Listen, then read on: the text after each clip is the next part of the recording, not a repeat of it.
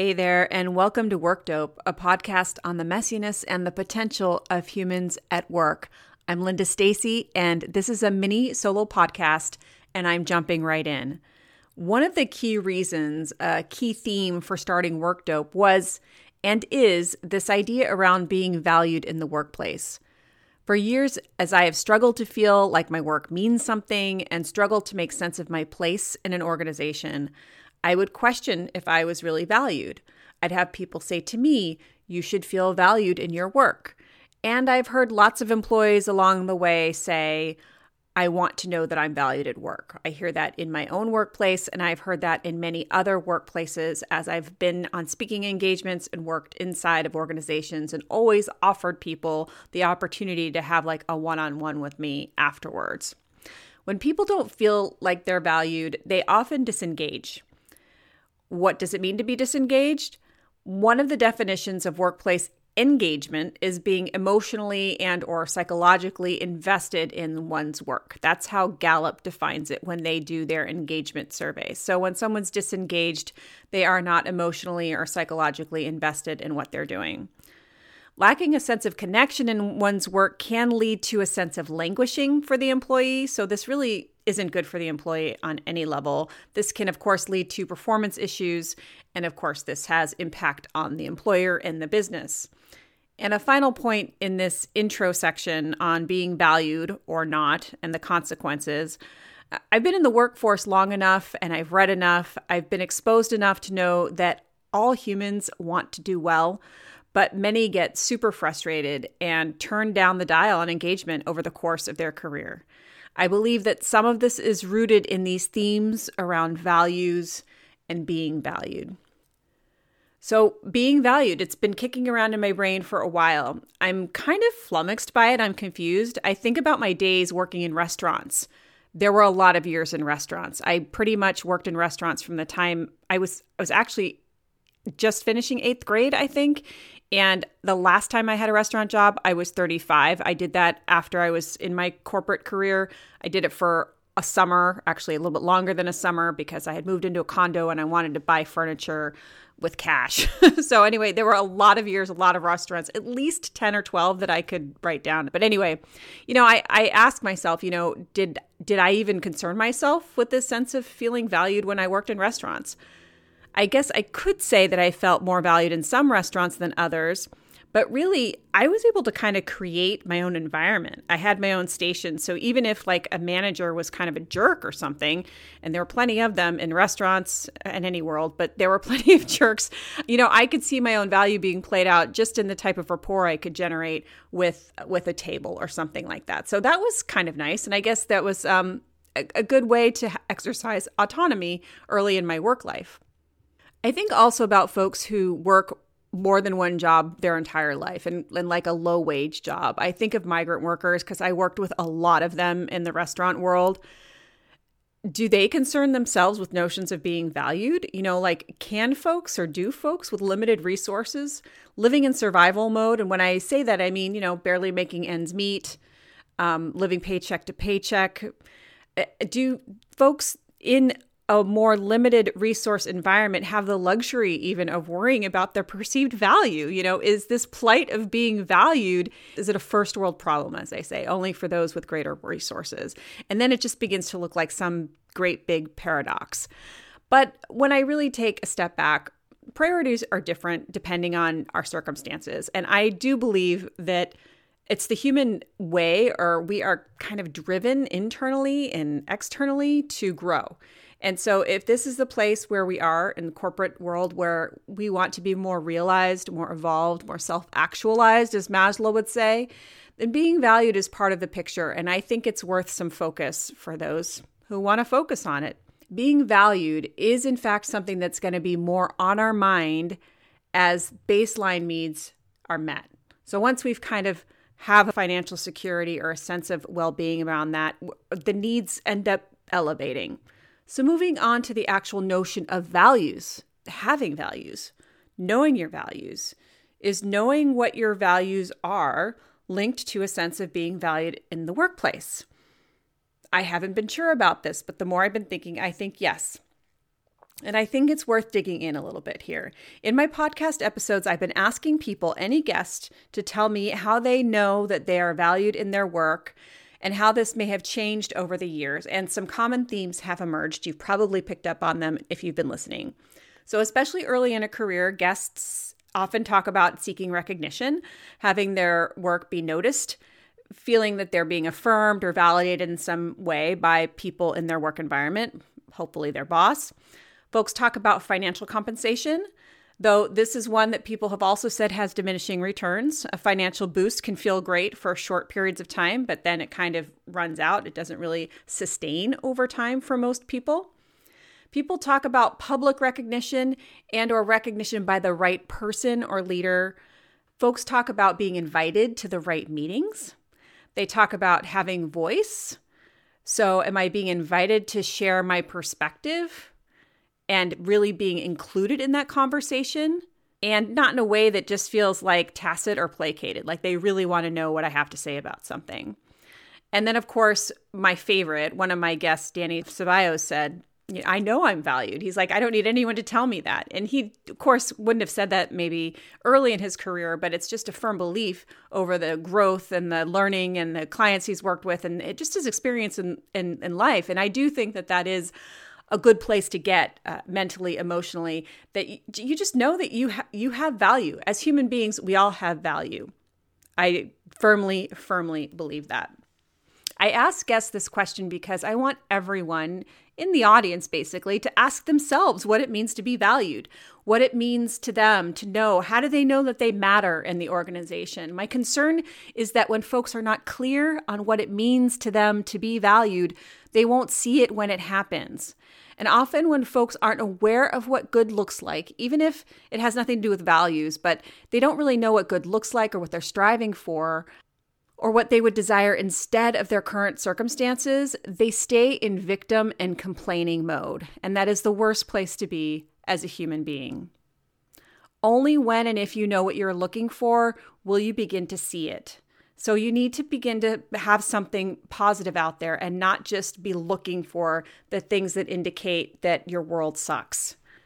If you can begin to know what it looks like to be valued, what are the behaviors that are being extended to you when you're valued, here's something so important. You begin to extend those behaviors outward. So even if you're not seeing them or you're not aware of them in your environment yet, you could begin to extend them outward. There is this Bader-Meinhof effect where, you buy a new car and all of a sudden you see that car everywhere because you're aware of it. It's now a point of focus for you. And all of a sudden it appears. I mean, it doesn't mean that car all of a sudden is in your environment more. It's just that your focus has changed. And I do believe that a lot of folks, for pretty valid reasons sometimes, do a lot of bitching and complaining, blaming in the workplace. But if they can begin to switch their behaviors, they might begin to have a different experience. In my own work for years, I wanted to be seen in ways I was not being seen, or at least I felt like I wasn't being seen. Part of my own transformation in the same workplace where I've been for years is focusing on the type of energy I wanted to receive. What did I want to receive from our internal customers, the ones that I serve? I mean, basic stuff here. I wanted to be treated like an individual human being, like not some kind of ticket-taking person or something like that. I wanted to feel like people understood me. And I wanted to be appreciated as a coworker. I guess that last one is hard to articulate. What are the behaviors that mean that you're appreciated? It means that people are thanking you, that they're reaching out to you, that they're asking you how your weekend was and not just asking you questions in a ticket taker type of way, at least in my role. So anyway, I made a shift years ago, a conscious shift to work in this way. Over time, it really has flipped my experience in the very same workplace. My efforts really to increase my humanness, I used more language to ensure that I was understood and that I was understanding him or her. How could I really convey? It actually just, in a lot of cases, meant making fewer assumptions and really filling in blanks as much as possible, getting almost over explicit. And if that meant that my time was short, it might mean having a phone call or asking someone to come by instead of trying to type it all out. I was trying to still provide the same level of service, even if time wasn't available, but I just would change the mechanism.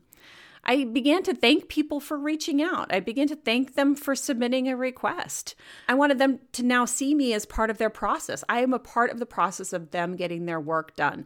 This is validating. So again, I'd ask, what does it feel like to be valued? What does it feel like to be respected? What are the behaviors shown to you when you know these things are happening? Think of a time when you have felt fully respected and validated. And then I'd say, write those things down and make a plan to extend those behaviors every single day for the next 7 days. Extend one of those behaviors to some person.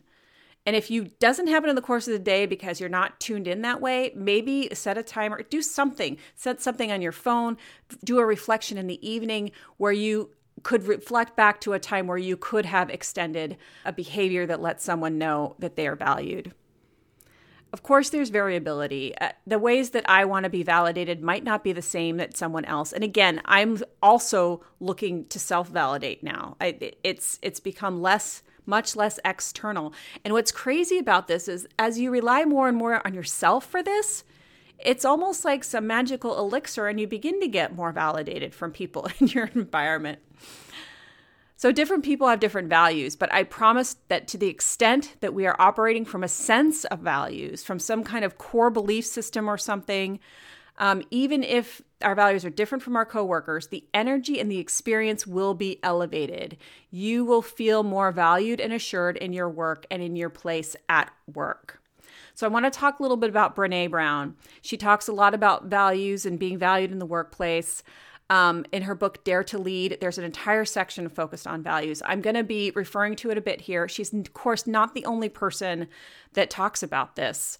And I am going to have someone on the podcast in the next couple of weeks who focuses on values and culture in the workplace. So I'll say a little bit about that after I go through some of this Brené stuff. So I've talked about Brené a few times. If you haven't seen her work, she's really interesting. She's got a lot of research on humans and behavior in the workplace, but she sets this tone and this discussion around values in hard moments, you know, when we're really trying to do the right thing, we're trying to be brave, and these can be the most confusing and overwhelming times, and it can be a really good time to have some values to lean on and to know what they are. She says if we're not clear on our values, or even if we can't name them well, we're putting ourselves at a strong disadvantage. She says, if we don't have clarity of values, if we don't have anywhere else to look or focus, if we don't have the light up above to remind us, this is when the cynics and the critics can bring us to our knees. And I'd add here, this isn't just external critics. This is like the internal critic too. This is a straight line to languishing or malaise. This is a way of not taking responsibility. This is the opposite of self-leadership, of not having a sense of where you are operating from.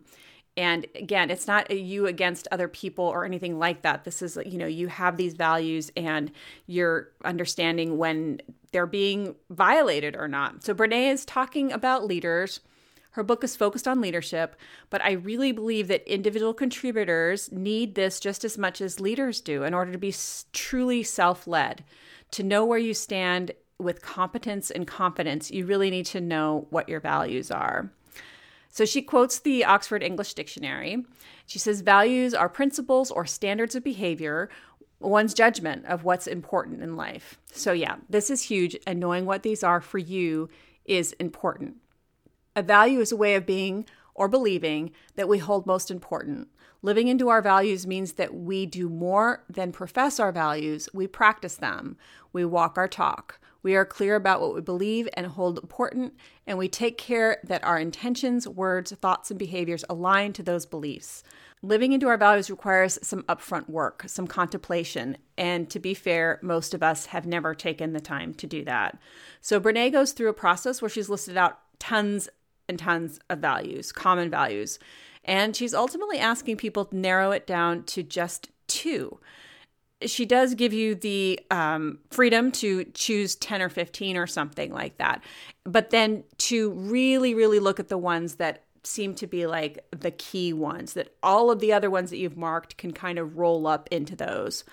I'm going to say a few from her list. I'm just going to jump around a little bit. So she's got like accountability, achievement, adaptability, adventure, altruism, ambition, authenticity, Generosity, giving back, grace, gratitude, growth, harmony, faith, and courage is there, risk-taking, safety, security, self-discipline. It really is going to run the gamut. Something is going to hook for every person reading it. I did this exercise before, and I looked at it again, a couple days ago, and I'm like, yeah, growth and compassion really still hold for me. There are two keys, and when I looked at some of the other words there, like I have learning marked, I have usefulness marked, I have wisdom marked, but for me, learning and wisdom, they feed into growth for me. That just makes sense to me intuitively. And the usefulness, being sure, I definitely have that, but I think that falls into compassion for me. So I think that this is a really interesting exercise. Knowing what your values are, this helps you to live in integrity. Are we going to pick what's right according to our values, or are we going to pick what's easy, or I'd say even comfortable? At work, really, it's easier to complain and blame than to look at situations with a lens of, what do I value? How is it being tested in this difficult moment? And how can I move through articulating what is wrong and creating a path to resolution that is beneficial to the people and to the organization? I think when we get into blame and complain, it becomes very, very selfish almost, or very, very personal. And sometimes what's happening, if we can kind of separate from that, I think it can be really helpful. I'm also going to have someone on in the next couple of weeks where we're going to be talking about internal family systems and a way of looking at the way humans behave in such a way that it neutralizes things. So if there's a behavior happening with a coworker or a situation, and to be able to neutralize it by really just talking about the behavior in a way that is separate from the whole person. And that's kind of how I see the values thing too, that the values or ideals, they're reflecting back on a broader situation, not condemning a human being in it or anything, but just really trying to elevate so that there's resolution and so that we're on the same page working towards the same end goals. So here's something interesting too. Brené says that if you're not taking the time to translate values from ideals to behaviors, if you're not going to teach people the skills they need to show up in a way that's aligned with those values, and then create a culture in which you hold one another accountable for staying aligned with those values, you better not profess any values at all. They become a joke. And here again, this is where we need to talk more in the future about the organization values, the team's values versus the personal values. I really want to understand how experts in this area talk about that, because are we ultimately all agreeing on the same organizational values? Are those going to be different from our personal values? I don't know yet. This is exploratory. One of the key, tenets of this podcast was that it was going to be exploration and discovery. She's got this quote, something I just said, "Blame is so easy and accountability is such a time suck." Yeah, it's easy to blame and complain, isn't it? It's much harder to work through something to get to the other side. It's uncomfortable. Values call for accountability instead of blame. And she goes on into an exercise. So for each of the values that you've selected, each of the two, to ask yourself 3 questions. The first one is, what are 3 behaviors that support your value? The second, what are 3 slippery behaviors that are outside your value? And 3, what's an example of a time when you are fully living into this value? So again, she's speaking to leaders, but I really feel like all of us can look at ourselves, how do I operate in a way that is aligned with these values? And I just want to say again, kind of as an aside, I think that when you do this, when you're actually understanding the behaviors, you are more likely to get more validation around this, am I being valued in the workplace? I hope that makes sense to people, and I feel like we should just practice it for a few days and see where it goes, to really do this exercise, to think about what behaviors support the value. So I'll walk through this a little bit with one of mine, right? So growth is one of mine.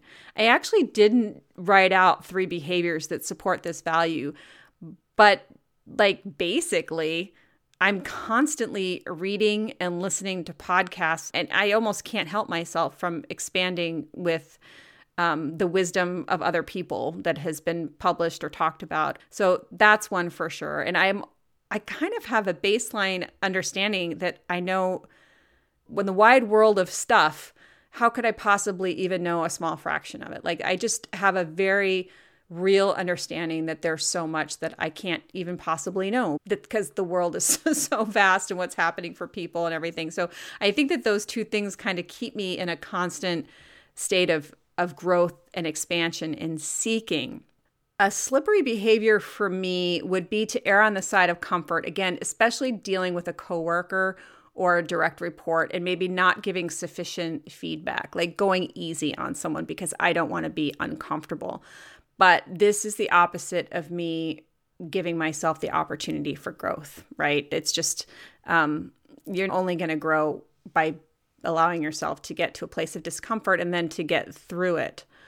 And the slippery behaviors, again, so that's just one slippery behavior, is me maybe choosing comfort because I don't want to hurt someone, or because I don't want to take the time to be careful about giving better constructive feedback. I think that's definitely one.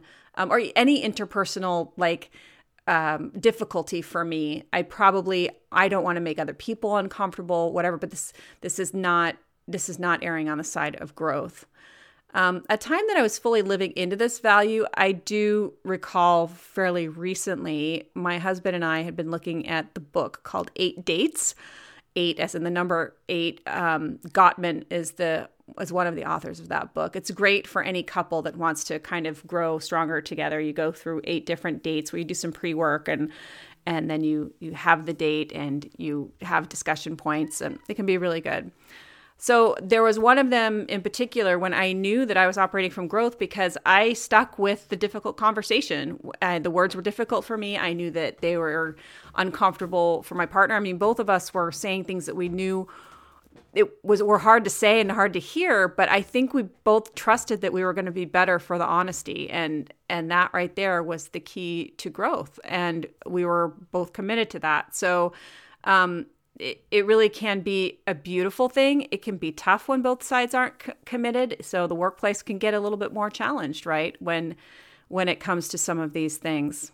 Another quote from Brené, regardless of the values you pick, daring leaders who live into their values are never silent about hard things.